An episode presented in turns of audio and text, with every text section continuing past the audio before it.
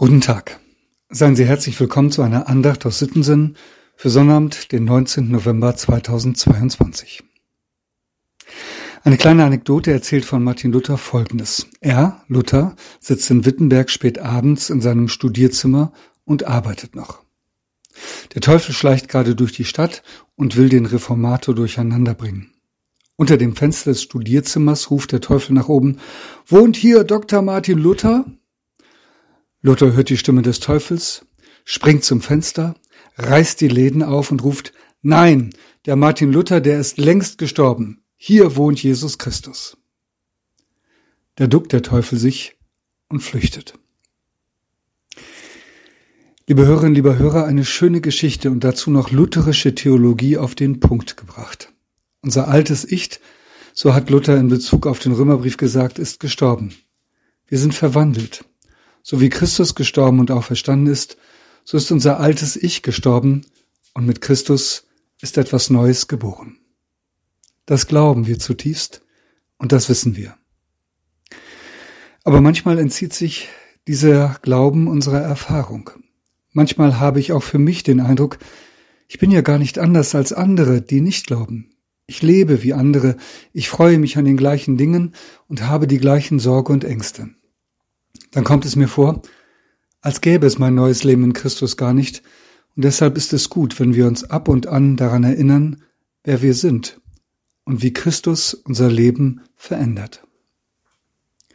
Auch deshalb gibt es Gottesdienste, Gesprächskreise über den Glauben und vieles mehr, unter anderem auch diese Audioandachten, damit wir uns erinnern.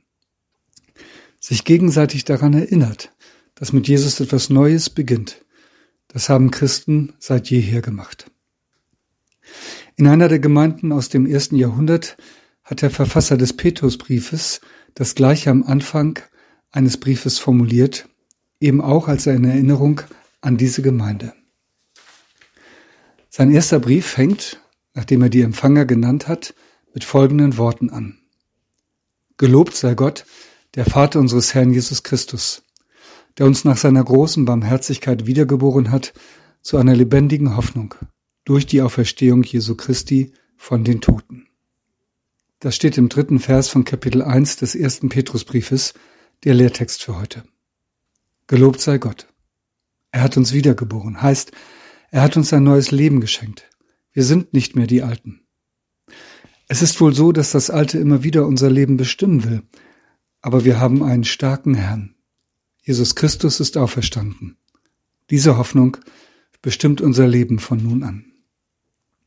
Und der Teufel? Im Griechischen wird er Diabolos genannt.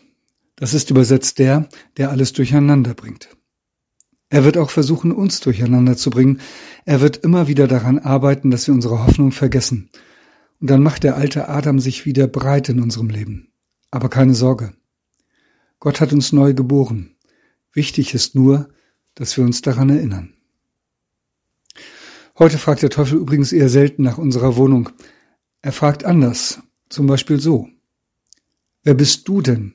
Und für wen hältst du dich, dass du meinst, Gott hätte dich wiedergeboren? Und dann antworte ihm einfach, ich, ich bin ein Kind Gottes. Durch Christus bin ich das. Aber wer bist du denn, dass du solche Fragen stellst? Und ich bin sicher, er duckt sich und flüchtet. Es ist eben so. Ein Wörtlein kann ihn fällen. Christus. Ich bete und leihe mir dazu Worte von Martin Luther. Und wenn die Welt voll Teufel wär und wollte uns gar verschlingen, so fürchte ich mich nicht so sehr, es soll mir doch gelingen. Der Fürst dieser Welt, wie sauer er sich stellt, tut er mir doch nicht, das macht er ist Gericht. Ein Wörtlein kann ihn fällen. Amen. Mit einem herzlichen Gruß in jedes Haus, Ihr Andreas Hannemann.